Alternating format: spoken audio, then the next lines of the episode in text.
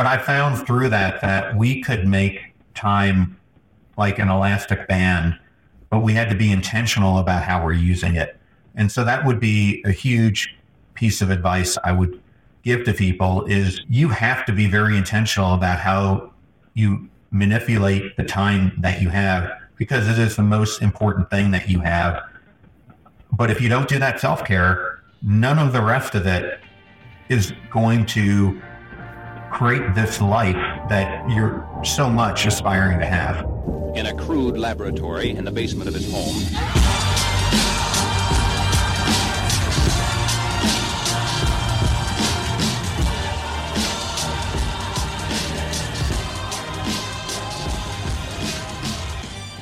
Hello, everyone, and welcome back to the show. Today, we have a tremendous episode for you a conversation with John R.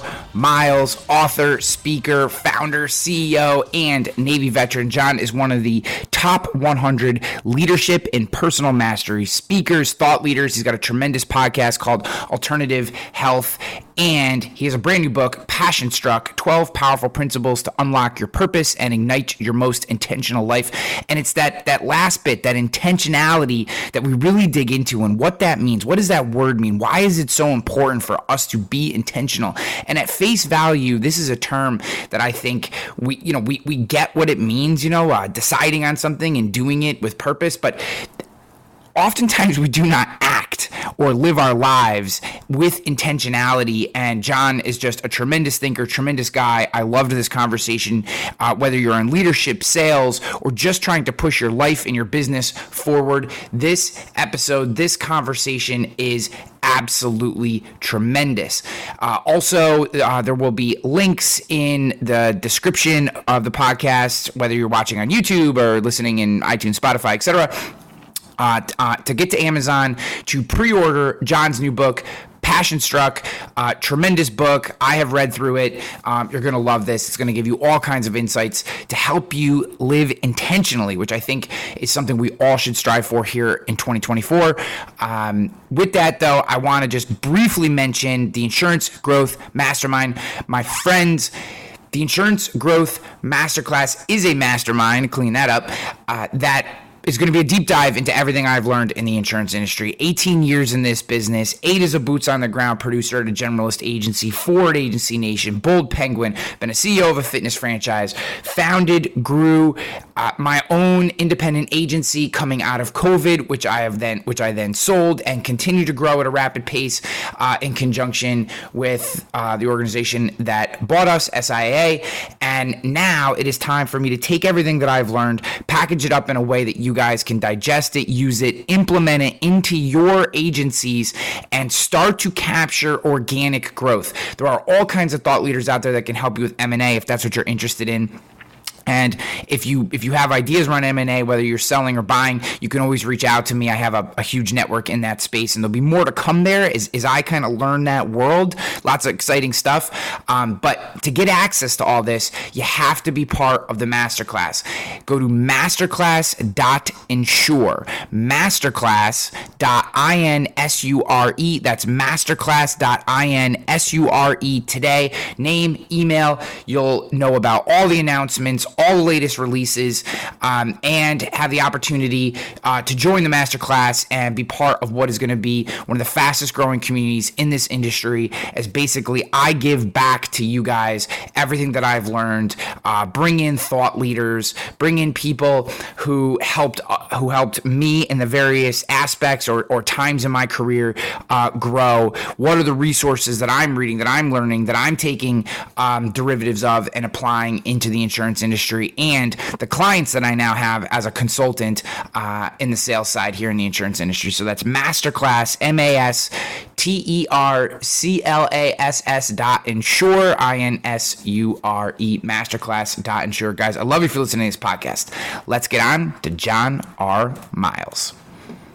So, John, it's such a pleasure to have you on the show. Um, the place that I wanted to start and what I found most interesting and researching you and looking through the book and working all that was um, this idea that you've been an incredibly successful individual by so many of the metrics that that really anybody would uh, measure themselves by, but that uh, at a time when when those things had all taken place and you were in this this this position that I think could could be considered enviable, you also found yourself, and, and these are your words, you know, directionless, lonely, and bored.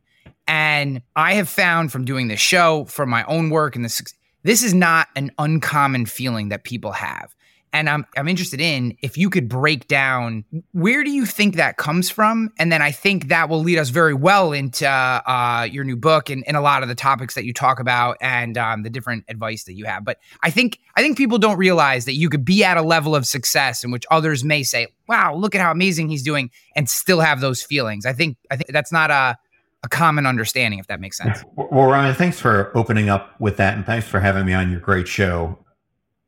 I guess I'll just give a backdrop for people for where I was at at this stage in my life. I had always been a high achiever, uh, like probably many of the listeners of your podcast are. And I had this trajectory that I wanted to accomplish, and I was nailing each one. I was the youngest person up for partner in a big four consulting firm I was in.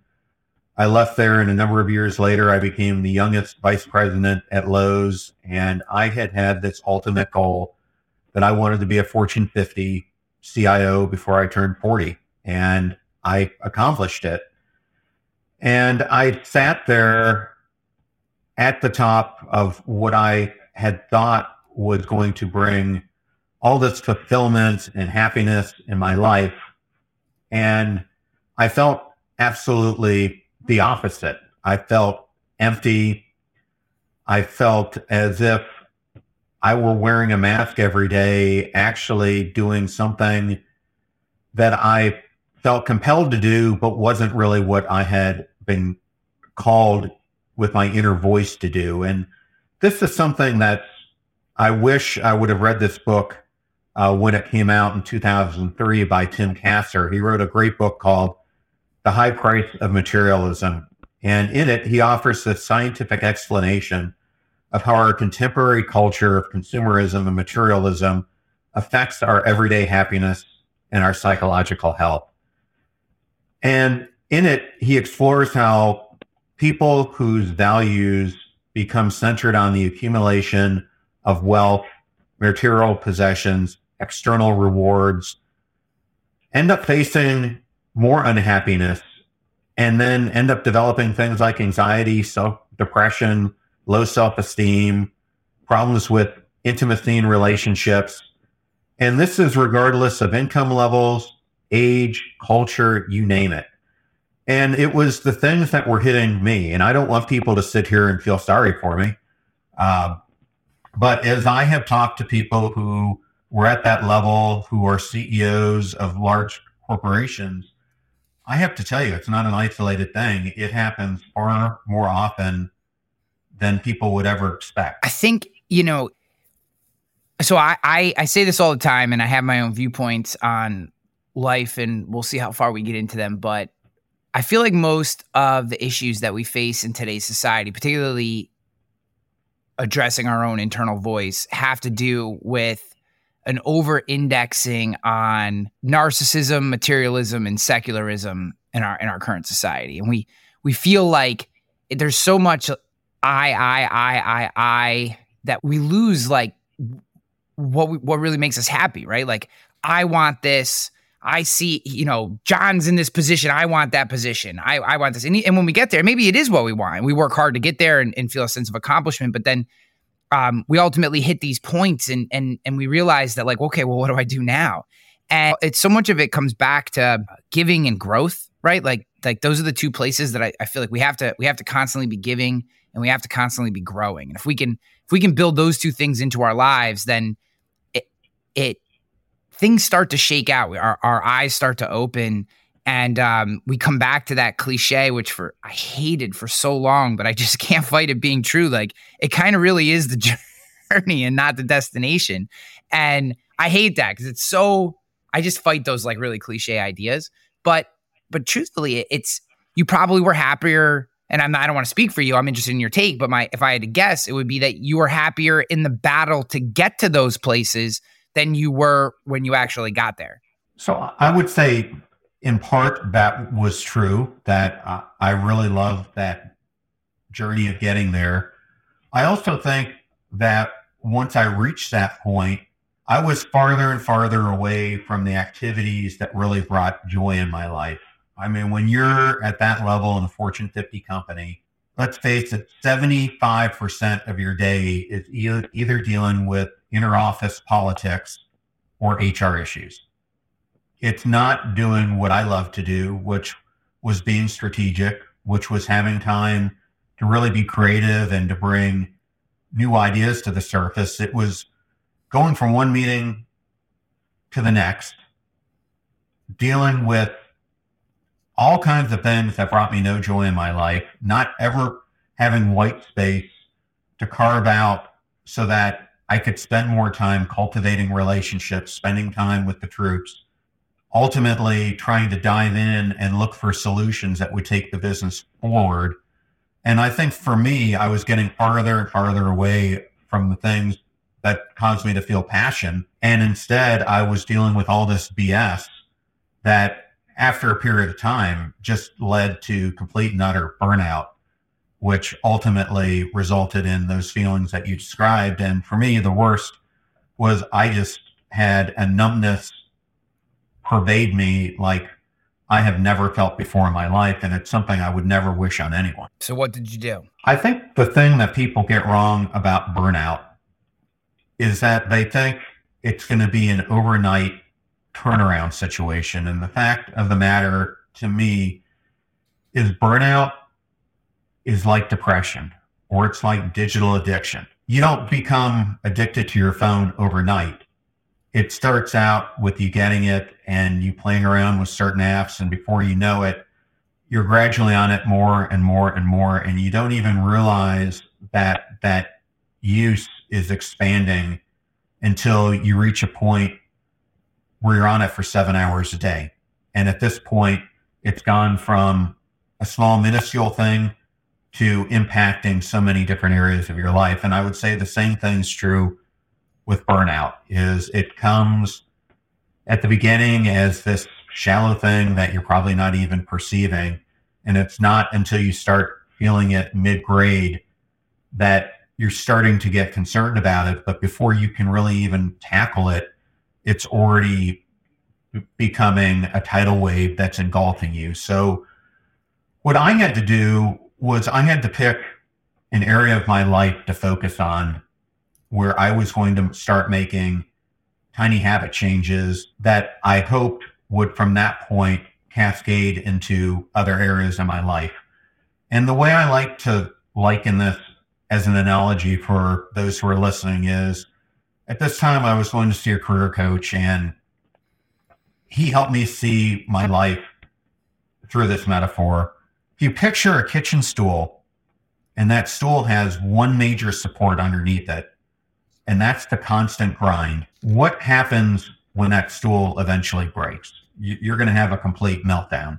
And he encouraged me to live my life as if it was that kitchen stool with as many supports as I wanted to put on, under me that would round out all the different areas of my life. And a person pick whatever they wanted. I ended up picking for me physical health, mental health, spiritual health, emotional health, relationship health as the pillars. Because if I knew that I could get those underneath me, then everything dealing with the career was going to take care of itself. But if those were out of whack, and I think so many of us see see this, if one thing starts going down on that stool, okay, maybe you're tilting. But if you've got multiple supports going down, you're going to topple over. So for me, the first thing I knew I had to get right was my mindset. And the way I needed to pursue this was I started a mindfulness practice and I ended up doing it almost unconsciously by habit stacking my mindfulness practice with a daily three to four mile walk that I would do first thing in the morning. And by getting clearer of the negative influences that were hitting me, the things that I was allowing to control who I was and starting to parse them out at the same time that I was making some time for me exercise, those two things started to open up so many other aspects of change in my life that then began to cascade over time. But it probably took me several years to ultimately get through the burnout that I had faced. So I agree with you completely on it's basically everything other than your career that you have to work on oftentimes in order to move your career beyond a plateau. Uh, I found that very much in my own career as well. Uh, some of the pushback that I've gotten around that, and I'm just very interested in your take or how you advise people. So, you know, I, I say to this audience quite often health is a competitive advantage in business. If you're unhealthy, if I look across a negotiation table and I see that someone is unhealthy, that they're not fit, I know I can just outlast them. You know what I mean? I just know I know their brain's going to be foggy. I know they're not going to have the endurance. I know they're not going to be able to move as fast. And we don't want that, right? We want to we want to be able to to combat in a way, and you know, in, in a in a business sense, um, you know, in a place where we're we always have our full capacity as much as possible. So I completely agree. The pushback that I get is oftentimes like, well, it's easy for you to say that because you've reached this level of success that gives you the leeway to work on those things. I'm grinding away, living paycheck to paycheck, etc. And I don't know how to break free. Like and and I and, and and I mean this in all candidness. I struggle with advice for some for people in that situation sometimes because I do understand, you know, I came from nothing, you know, I came from a town of 900 people in the middle of nowhere, like, you know, whatever. I understand those times when like just just making rent or, or convincing your landlord that to give you an extra week on rent is like a big win, let alone like I need to go do some deadlifts this week or whatever, you know. So uh, how how do you position this, which I completely believe and think is incredibly important and, and really the only way out? Um, how do you position that advice for people? How do you help them through those moments where they feel like the the business of life is so much that they can't make space to improve these other areas? So the first thing I would say is I am very much aware of this dilemma because I lived it. It's not as if I became an overnight success and one day I woke up and was a C-level executive. That's not how it works. Uh, I have faced so many trials and tribulations along this journey uh, but each one was an opportunity for growth. But I'll just pick a, a great example. I'd gotten out of the military and my career went in a completely different direction than I expected it to. I was supposed to join the FBI. I'm days away from going to my Quantico class. I had no plan B, and Congress pulls the shenanigans that they've been doing with the budget and my class gets canceled and it gets reshuffled to years in the future. So here I am, I'm married. I don't have any other options, but I've got to make money. And I put myself in a situation where I did the only thing I knew that I could, and that was sell myself. And I ended up getting a position at Booz Allen and Hamilton, which is a management consulting firm. But at that time, I'm living out in San Diego. We're living in barely an 1100 square foot house. I now have a one year old. I'm going through my MBA program. I'm working 70 hours a week. I'm barely able to make the bills for the life that, that we're having. And yet I'm trying to improve my life as well. And when I looked at that situation, I realized that I couldn't put that time in once I got home from work because I was already doing MBA type things. I had my family I had to spend time with. I had my son who I wanted to spend time with.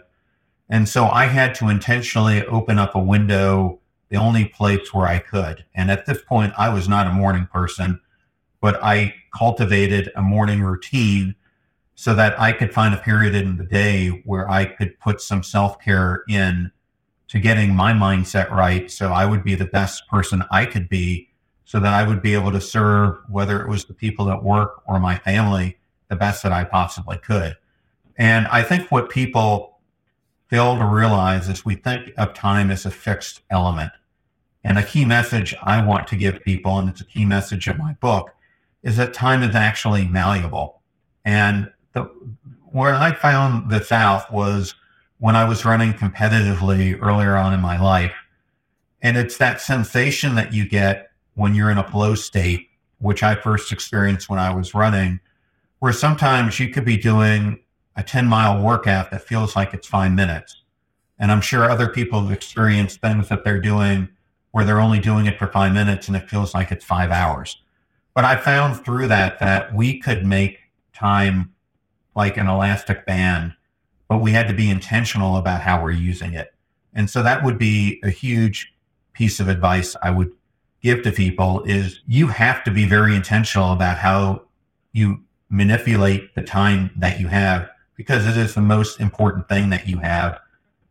But if you don't do that self care, none of the rest of it is going to create this life that you're so much aspiring to have. I took a few religion classes in college because I didn't understand. I was a I was a baseball player, and I didn't understand why there were times when and again speaking to flow state and just a very uh, uh, this is a micro example of, of this topic but like there'd be times when you'd be standing in a batter's box and the pitcher would throw a 80 mile an hour fastball and it would look like 200 miles an hour and there'd be other times where it looked like they were tossing it underhand from you know 20 feet away and it was moving as slow as a, a ball could pop you know it was moving in, in molasses and i didn't understand you know flow state really wasn't a thing almost 30 years ago, 25 years ago. So I, I didn't necessarily understand it, but this idea of we can we can put ourselves in these positions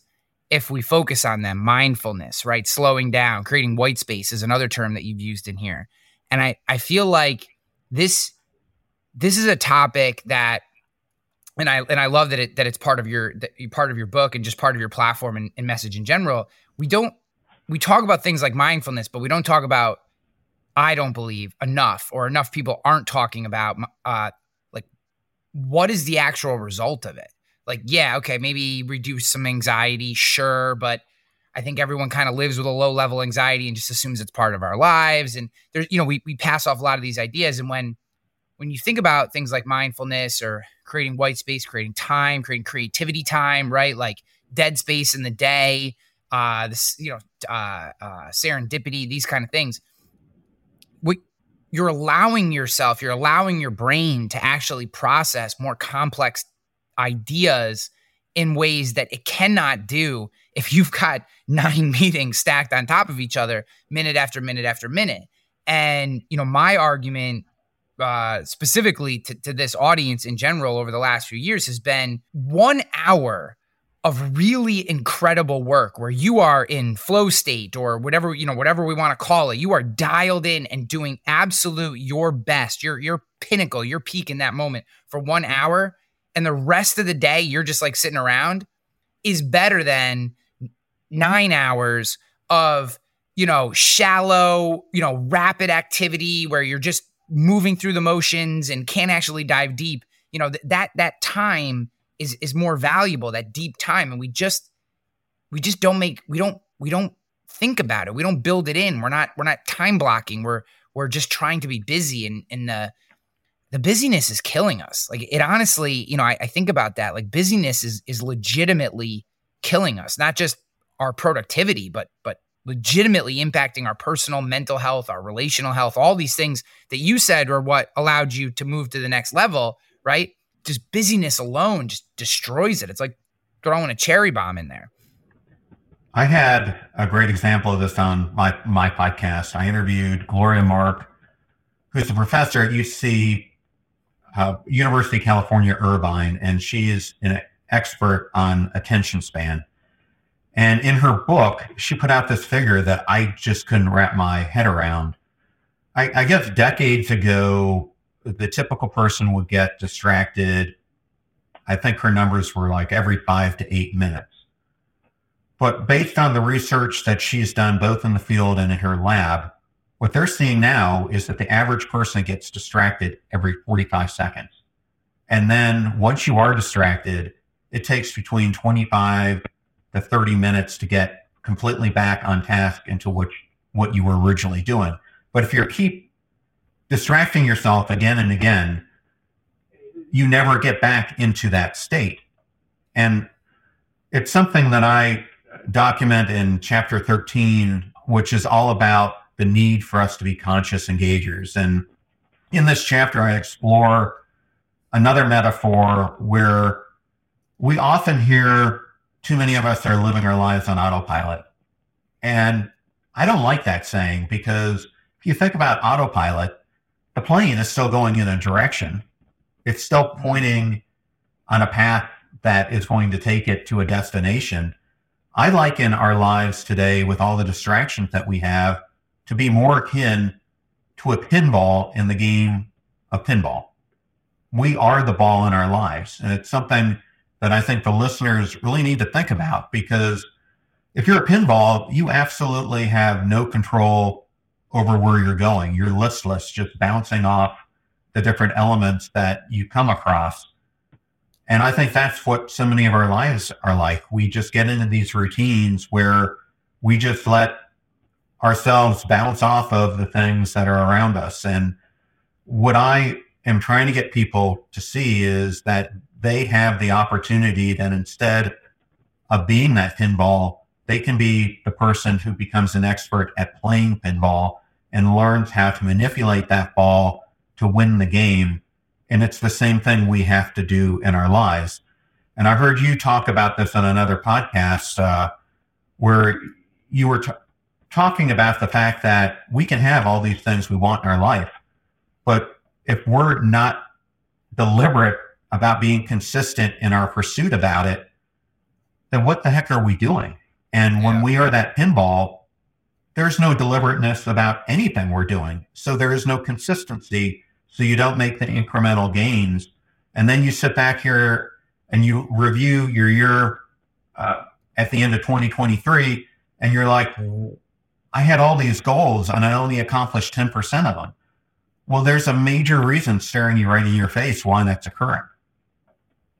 Yeah, I, I love that. The, the one of the things that um you know to, to that to that extent, one of the things I'm constantly saying to myself, and I I don't do enough mindfulness work, but I do a lot of um I have a lot of uh, things that I try to repeat to myself and remind myself of, and I try to be. Uh, I, I about three years ago, a mentor of mine told me, um, "Never be self-critical, be self-reflective." And he said, and he, and he didn't give me context. He goes, think about that and come back to me the next time we talked. And we meet like once a month. And, you know, I came back and, and it was, it was really interesting. I said, self-critical is blaming myself and or my surroundings for the reasons things didn't happen. Self-reflective allows me to understand what happened. And then this was the key word that really changed a lot of how I operate or, or try to operate is, is intentionality, right? I can be when I'm reflective of something, I can understand, okay, this is why this happened. And now I can be very intentional to make sure that that thing doesn't happen again. And, you know, when I look at the people who either who either reach out to me as uh, uh, my the industry that my career is born out of and that I work in most of the time is the insurance industry. So I have a lot of insurance entrepreneurs or reach out to me, and um, I'm always trying to help as much as I can. You know, so much of the issues stem from they're just reacting like a pinball. I, I think your autopilot versus pinball example is like 100% dialed in. Like they're just kind of bouncing off all these things. And, and the other thing about a pinball, to take that analogy even further, mm-hmm. is like there's nowhere to go, right? You're just cycling through the same system over and over again, bouncing off of things. Versus when you're intentional about something, you can say, no, I'm not going to do that. That may sound like a great idea. I may love you. I may care about you. I may want to help you, but that's not What's up, guys? Sorry to take you away from the episode, but as you know, we do not run ads on this show. And in exchange for that, I need your help.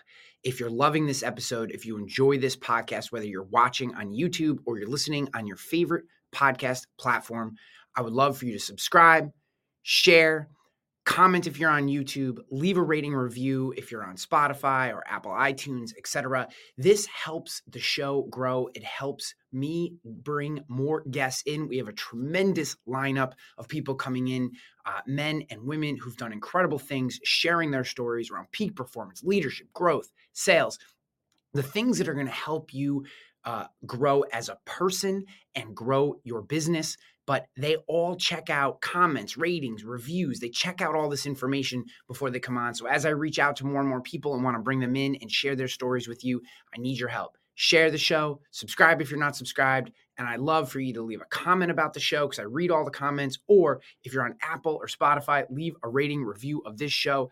I love you for listening to this show. And I hope you enjoy it listening as much as I do creating the show for you. All right, I'm out of here. Peace. Let's get back to the episode. Part of my plan. I'm going to be intentional about getting to this goal and what it forces you to make decisions to get there versus just I'm going to breathe air today and hope something good happens. And if it doesn't, I'm going to complain and drink myself into oblivion until I fall asleep and then wake up and do it again. And and why why isn't my life where I want it to be? And and and that really idea of intentionality, purpose. I love uh, conscious en- engagers like that whole crux of ideas to me is like a keystone to being successful. It's like it's like a, you cannot do it without that concept. Yeah, and let me tell you where that whole lens of intentionality really uh, opened up for me. It is I'm a huge reader, and one of my favorite books was always Angela Duckworth's book Grit. Yep. And I happened to be rereading it for like the fourth or fifth time. And for those who haven't read it, she really explores West Point cadets and is trying to understand what is getting them through their plebe summer. And they've ultimately done work that came out in 2019 that examined, I think it was 11,000 cadets through all four years. But what they found was that it was passion and perseverance and really physical abilities over a person's intellect that got them through that program. And I started to think about it because I went to the Naval Academy and as I examined it, I think she is right. You did have to have some physical abilities, or you're not going to be able to get through that aspect of the training. You definitely had to have passion for wanting to be there because, let's face it, there are a lot of other universities where I would have rather have spent my time being like a normal adult at, Yeah. at that time. But I was passionate about wanting to serve my country. And then you definitely had to have perseverance when you're taking 21, 22 credits. I was a Division One athlete, all the military stuff. You had to perse- persevere through that. But the one important thing that she didn't equate into this was intentionality, meaning I I could have all of that, but still be aligning it to the wrong place. Yeah. And I happened to have a conversation with her partner, Katie Milkman, uh, who she started the behavior behavior change for good initiative with. And I asked Katie that question, and she said, I think Angela would completely agree with you because there's a behavior science concept where if you are recognizing that your life isn't going the way you want it and you do nothing about it, you're going to stay stagnant. Yet, Yeah. if you recognize that and you make changes to course correct, that's really being intentional. And that's, to me, the light bulb went off. And it, it's like the second law of thermodynamics. If all things being equal, you're going to face inertia unless you do something to overcome that Yeah. aspect. And that's what, to me, intentionality is. And it's a muscle that we can develop and strengthen. Yeah, uh, a good buddy of mine who I just who I had on the show recently just wrote a, a really interesting book around the the idea of inertia called the inertia of legacy and how uh, we allow uh, essentially that the title gives the idea away we allow our past actions or or the legacy or or uh, of our lives or our family to keep us in a path that we may or may not even want and it takes purpose intentionality it's got a bunch of things that to push us away from that inertia to, to where we ultimately want to go, which is a really interesting concept. I, I, I couldn't agree with you more. I'll tell you, e- even in my own life, most recently, and I and I think, and I'm I'm bringing this up because at 42 years old, I think a lot of people hit a certain age and like, wow, this is just who I am. I do not believe that in any capacity, and I believe we are always capable of of changing the direction of our lives. But I found myself and with a se- we'll call it we'll call it a series of unfortunate events in my life that um, was leading to a sense of um, I found myself feeling lethargic. I felt myself feeling off course, etc. So I took on. Uh, I just said, you know, I, I'm- need to do something. and I took on, I don't know if you're familiar with 75 hard, which is like a mental toughness, mental challenge. Um, and I just said, look, I, I want to build discipline into my life. And over the course of those 75 days, what I found is one, I can get these seven things that you have to do as part of this program in every day and ha- you know be the CEO of a company and be a single dad. I'm, I'm divorced and you know and and you know but, but, but, but and I was like wow if, if I really think about what I want and I'm in your word I'm intentional about making time for those things that I want to do that I believe are going to push me forward I can fit all these things into my day. Because that's what everyone would say. They'd be like that's cool that you're doing that but like I don't have time. And I'm like you think I have time? I run a 22 person company. I'm a single dad, uh, coach both kids' individual sports teams. Uh, you know, like all these, other, and I'm working out twice a day and reading and, you know, not drinking and blah, blah, blah, blah, blah. And it's just because I created a plan, was intentional about it, and executed it. And I think we just, I get here, here, let me position this as a question. Why, why do we think with as much information is out there today, like more than ever before, conversations like the one you and I are having are are happening, right? amazing books like yours are, are being published talking about these specific things. And there's more access to information and resources and thought leadership than than ever before in history. Why do people still make these excuses? What are the primary reasons that that we're still we, we may know the answer. We may know I just if I'm intentional, if I'm purposeful, if I if I do a little bit of time blocking, then these things that I want in life can happen. Um, but but so many people just stay where they are. What what what do you think that is? Like why why do people refuse to break free of the cages they create around themselves maybe? One of the favorite chapters I wrote in this book is called The Action Creator. And in it I profile one of my longest term mentors, her name is uh, Captain Wendy Lawrence. Wendy was my physics instructor when I was at the Naval Academy. And during that year, she was selected to the astronaut program and became the first female astronaut from the Naval Academy to fly in space. And as I was interviewing her for the book, she has this saying that she's been teaching kids now for three decades. And that is, you have to give yourself permission to dream your dream. And I think too oftentimes we run into the slightest bit of resistance or self doubt or fear, and we sit there dead in our tracks. And it's interesting because Cornell did a 2018 research investigation of thousands of people who were facing death in the near future and asked them what is their number one regret. And 76% of them said the number one regret was that they did not aspire to live the dream that they wanted to achieve. And the number one reason that people fail to do this is they fail to take deliberate action. And in the book, I have three parts to it. The first part is six mindset shifts the second part is six behavior shifts. But the third part I call the progress, the psychology of progress. And it's all rooted in the power of deliberate action. And I think what we all get wrong, and I got wrong until I really started uh, studying this and investigating it and, and talking to 30, 40, 50 of the biggest experts in the world on it, is we tend to think that our action has to be this grandiose thing that is life changing when we do it. And that's where we get everything wrong. And the principle that I like to showcase to people is another metaphor, and I call it the, the bee and the tortoise principle.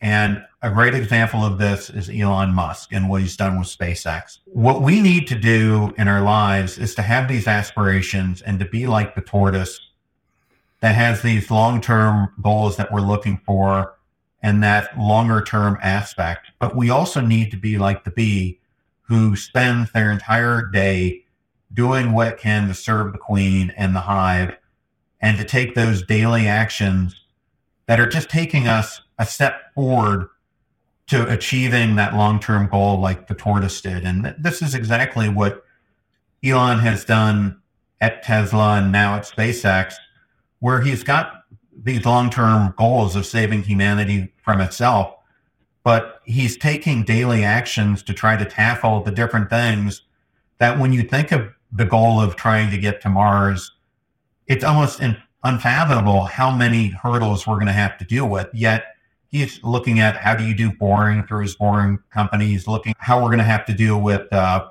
electricity through batteries. But what people don't realize from that story of SpaceX is when he was awarded that contract, they were awarded a much smaller pot, like 25 to 30% of the budget compared to Boeing, who got 70%. But what he came into it realizing is that he was going to need to make a bunch of tiny mistakes and learn from them and take actions that he would learn from those mistakes, make more mistakes, take more actions, and eventually these actions lead to results which culminate into what we've seen from SpaceX. And that's the exact same thing that people need to do in their lives. But we end up maybe taking an action, it turns out in a negative way, and we stop. Instead of what I describe in the deliberate action process is the thing we don't do is measure what went wrong and then renew and go back and attack it from a different direction and keep persevering to get to where we want in life. And that's exactly what I used in my own life to get me from that struggling 26, 27 year old He was making 60,000 a year, had a family to support, was trying to work on his MBA to breaking through and just over a decade la- later a- achieving my goal of becoming a Fortune 50 CIO. And now I've used that same methodology to completely reinvent myself when I was in my 40s to doing what I'm doing now. And I'm telling anyone who's listening to this, you have the power to do it yourself. Yeah.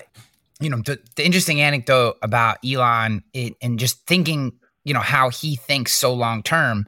When he first founded the Boring Company, people are like, oh, what is this guy doing? He's created this company to dig a hole from LA to the Dodger Stadium. And, you know, he's getting made fun of and people are questioning his decision making. And why would you spend money on this? And you're like, when you put it together, you're like, he knew that when we get to Mars, we're going to have to dig holes because we can't just live on the surface. And if, you know what I mean? And like you piece all the things together that he's done and that have been questioned. And when you start to assemble them all, you're like, they're all for this goal that that's you know x number of years in the future and it took him and, and this is what and i'm an enormous elon fan for a whole bunch of reasons but in particular it is his willingness to fail in public and be questioned and to continue on with that action right I, I feel like so many people people that i care about either sit on the sidelines or as you said take one action it doesn't work out the way they want and they pull the ripcord because they're so unwilling to fail in public. And I think, you know, and and I think the in public part is is vital, right? The failing in private, while it can be good learning lessons, etc., it's easy to fail in private, right? But but failing out front, failing in public, failing with eyes on you when you're pushing forward, when you're doing something meaningful, and not that that's ever your goal, but there has to be a willingness to fail in public and to do it again and again and again or you're not going to figure out what the meaningful work even is because i even for my own career where i am today and where i was 18 years ago the first time i sold an insurance policy i mean the i mean it's like you ever see that like what people think success is and then what that meme that you know and it's like this scribbly line like my career and like probably like yours and like so many others that is literally my career right like day one selling insurance, 25 years old, you know, 42 years old in the industry. Like, like in there is all this crazy stuff. And today, I believe I do good, valuable work and I want to keep doing it. But, but I failed in public a million times. And my superpower is probably similar. I was never the best athlete. I'm certainly not the smartest. Uh, you know, I, I have all kinds of things that, that would, you know, never no one would ever put me here and say you're the best for these reasons, right? Like these characteristics. Like my uh you ever see that movie um uh it's a it's a it's a Disney movie um oh they'd be going the video game uh uh Jungle something with The Rock and Kevin Hart. Oh, what the heck is that? Oh movie? yes, uh Jumanji.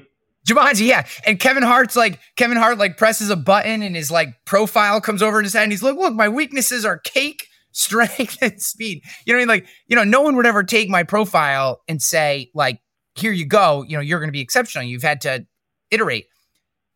I, I just know so many people that I, that I that I believe in and I love and I want them to be successful, yet they're so unwilling to step out front and and and take that take that shot what is your advice to them? What, how do you, you know, when you, when you talk to someone like that, or someone comes to you and says, John, I, I have this idea, but God, I, you know, I, I, you know, my, my, I'm worried what people are going to think, or my family's going to think, or my wife is going to say, or, or, you know, if, if this doesn't work, I'm never going to get a job again or whatever. How do you, how do you help them get through that? Cause, cause that to me feels like a big part is that public failure terrifies people more than than anything else.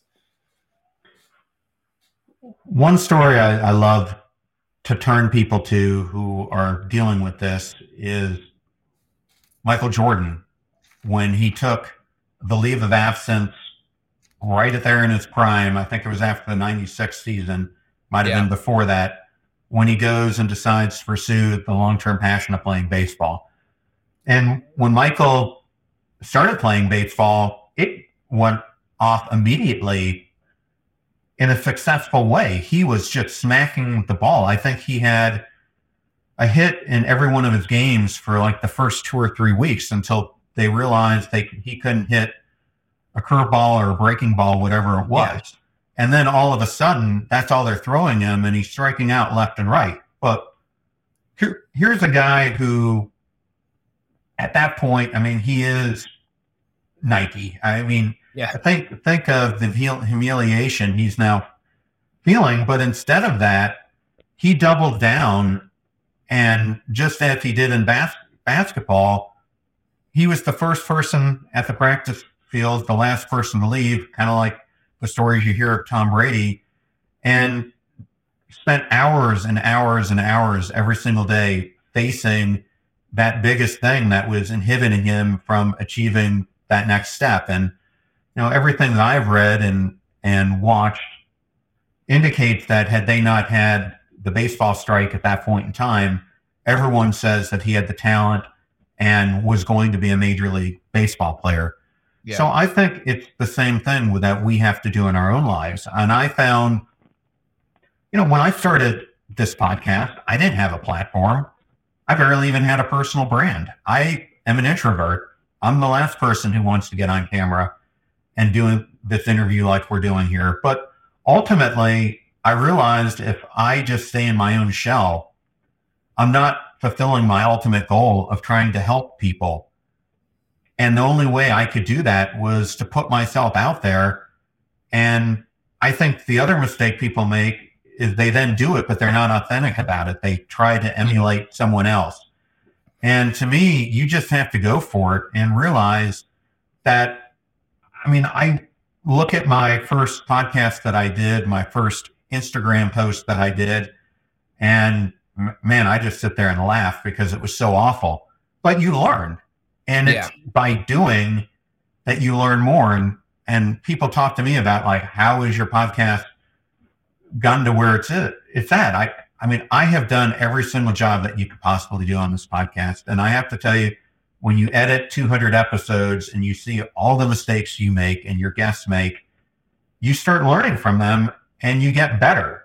Yeah. And I realized when I was starting out, I used to say, um, you know, etc. So I started doing Toastmasters. I started being intentional about not doing that because I knew it was inhibiting my credibility and you just learn and you evolve and you adapt. The other big thing I would tell people is that I think we allow too many plan Bs in our life and we keep the plan A in motion thinking we're going to be able to do the plan B. But to me, I didn't really achieve it until I took away that safety net and I just went for it. And I think that's that critical thing that you just have to allow yourself to do is go for it in your life and don't give yourself that safety net because I found for me, anytime I did, I wouldn't give it my all. Have you ever read uh, Bo Eason's "There's No Plan B for Your A Game"? Yep, Great that's incre- incre- incredible. That was one. Um, that was a gut punch. You know, I I really love that book. I love his whole way. I've I've uh, read and now watched a lot of his stuff, and and I and I couldn't agree with you more. And you know, and I look at the times when I feel like I wasn't doing my best work, and it was because I was hedging. You know, I was hedging. I was like, well, you know, I'm not sure yet, and you know, I still got my foot in this bucket over here. And the times when I feel like I did my best work, you know, when I really pushed out ahead of where I thought I was capable of were the times when it was like, this is the thing. If this doesn't work, I don't know what I'm going to do, but it's yeah, I'm going to make this thing happen. I'm going to, you know, it, eh, but it's very difficult for a lot of people. And I understand that.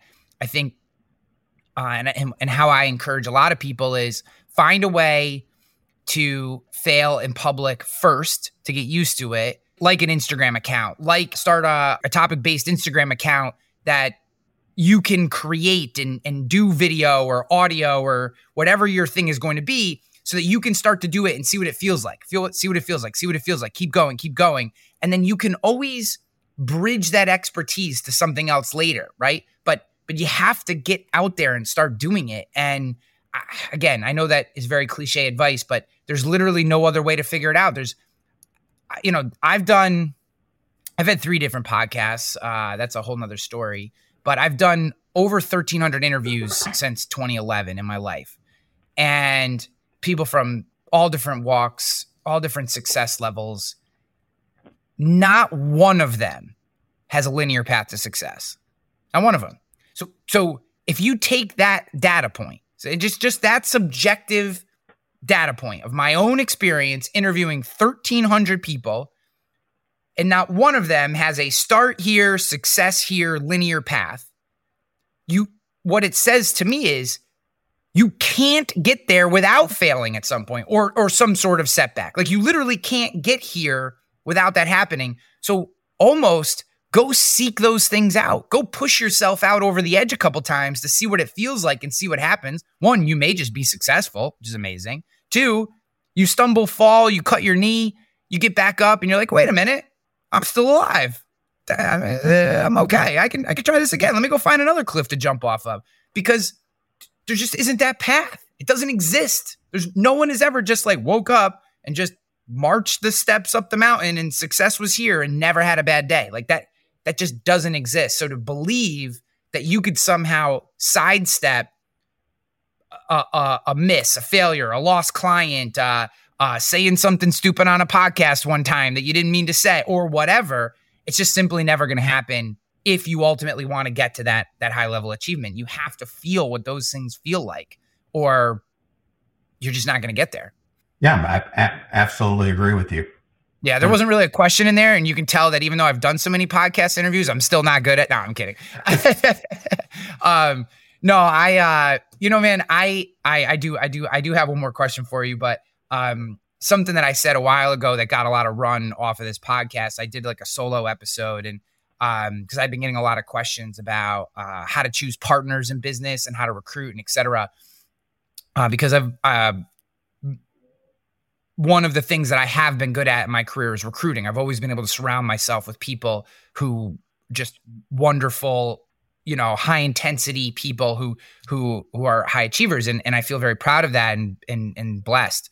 Um but you know the thing I said to them was I look for people who walk with a limp.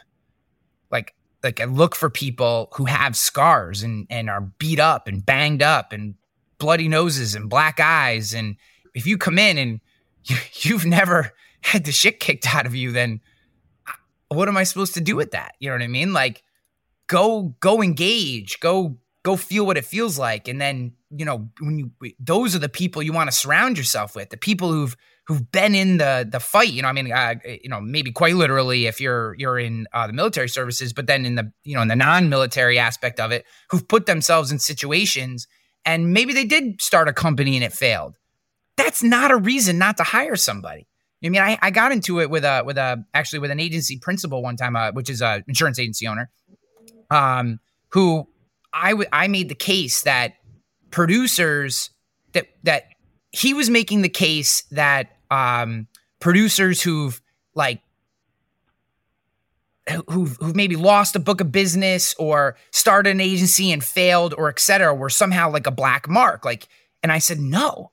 Th- those are the guys or or gals uh, that, that you want to have on your team because they know all the things that the ways that you can this up like you want to you know it doesn't mean they can just be complete screw offs you want to make sure they have the good qualities but but a big miss is not a reason not to add somebody to your team or to partner with somebody you know what I mean? It, that that shouldn't be a black mark. It's a data point. But I think it actually, in in some cases, especially with the right type of people, it's actually a net positive to working with someone who's had a loss because they they've seen the world from a vantage point that that maybe you haven't experienced yet and can help you sidestep those things. Um, so you know, I guess my my last question for you is, uh, and if you have any comments on that little diatribe I went on, I'd, I'd, be happy to hear them. But I guess my last question for you around um, around the book is is really like why right now? Like, was it just the natural evolution of your platform and your mentality that it was time to put this together? Or did you feel like this was a moment in time where this topic, these ideas, this framework that you've put together are really meaningful to, to the world? Yeah, I'll, I'll, touch on your first thing and then I'll answer this. So, to your comment, I'll just go back to Michael Jordan and let's go back to when he came back on the Bulls. Their biggest nemesis for so many years was the Detroit Pistons, and the biggest nemesis on the Detroit Pistons was um, who am I thinking of? The guy who has all the tattoos. Bill Laimbeer. Well, Bill Laimbeer and oh, Isiah. No, um, well, Isiah too, but Rodman. Rodman. I don't know why I'm not. I was right there on the tip of my tongue. So it was Rodman, okay. and yeah. they hated Rodman. I mean, he was such like he was the person who would just find that weakness and grind it like ten times more. Yeah, yeah.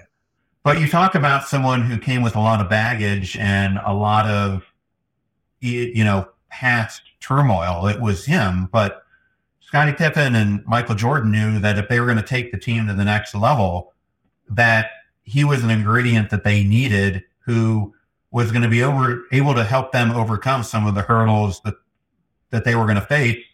And they didn't have a power rebounder or someone who was going to fight the way he did. And I think we need to think of our businesses the same way. And sometimes bringing in something like that, if you know what you're getting and know how to cultivate it, then that that Rodman situation can be a great benefit for you. And why now for the book? I have uh, kids who are 19 and 25, and I see them as they're launching their lives and careers, really struggling with all the things that are hitting these coming generations from digital distraction to automation to AI to robotics to everything. And they are so petrified about like how, how, what am i supposed to study? What am i supposed to do when it's just going to get annihilated? And and the whole key of this book is I've profiled 12 principles that when i studied 700 of the most outstanding people you're going to find ranging from billionaires to astronauts generals admirals actors, actresses, professional athletes. It keep it kept coming back to these twelve things that all of them did to weather the uncertainties that we all face in our lives. And to me, it was something that I wanted to get out for my kids' generation, but it really can help anyone, whether they're completely at rock bottom and they need to build it all from scratch, or perhaps they've hit a certain plateau and they're looking for what do I need to do to get to the next level. And so a critical chapter in the book is I outline five plateaus on the path to becoming passion struck. And you can take a quiz on our website where you can understand where you're at.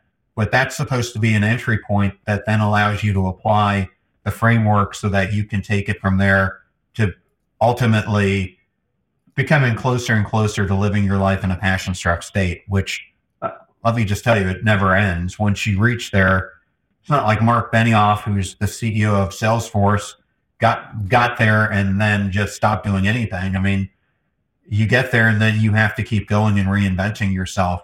And that's another thing that I would just like to end on is this guy Dan Schawbel, um, who's a partner at a research company called the Future Workplace, did a similar exercise that I did. He interviewed 1,200 remarkable individuals, and the one thing that he found was consistent across all of them was a constant pursuit of reinvention. Yeah. John, I, I appreciate your time so much. I, I, love the book. I love the topic. I love the way that you're approaching it. Uh, I feel blessed that we were able to share uh, your story, your message, and, and, and what you're doing with our audience. If they're, uh, well, I shouldn't say if, I have a feeling knowing them that they're going to be very interested in picking up your book and just learning more about you. Where are the best places to connect with you, both on the internet and um, this show will be coming out right around the time that the book is being launched. We're going to time it with the book launch so they can go get it. I'm assuming it's on all the major uh, book platforms, but uh, where are the best places to connect with you and get the book? Thank you for that. And thank you for having me on the show. The best place for all things me is passionstruck.com, or you can go to my personal website, johnrmiles.com. But right there on Passionstruck, you can access the book. And if you purchase this during that first week, you're still qualified for the pre-purchase bonuses, which are $300 plus of giveaways that I've cultivated just to help people like your audience upskill their lives. And so they've had access to master classes and workbooks that uh, help amplify what I wrote in the book.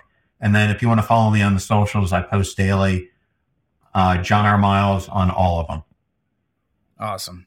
John, so much a pleasure talking to you. Uh, I, I, loved our time together and uh, look forward to the book coming out. Sure, it's going to be a bestseller, and uh, hopefully, everyone listening will be a big part of making that happen. So, thank you so much, man. Thank you so much. It was an honor to be here. I'm going to Shaboom!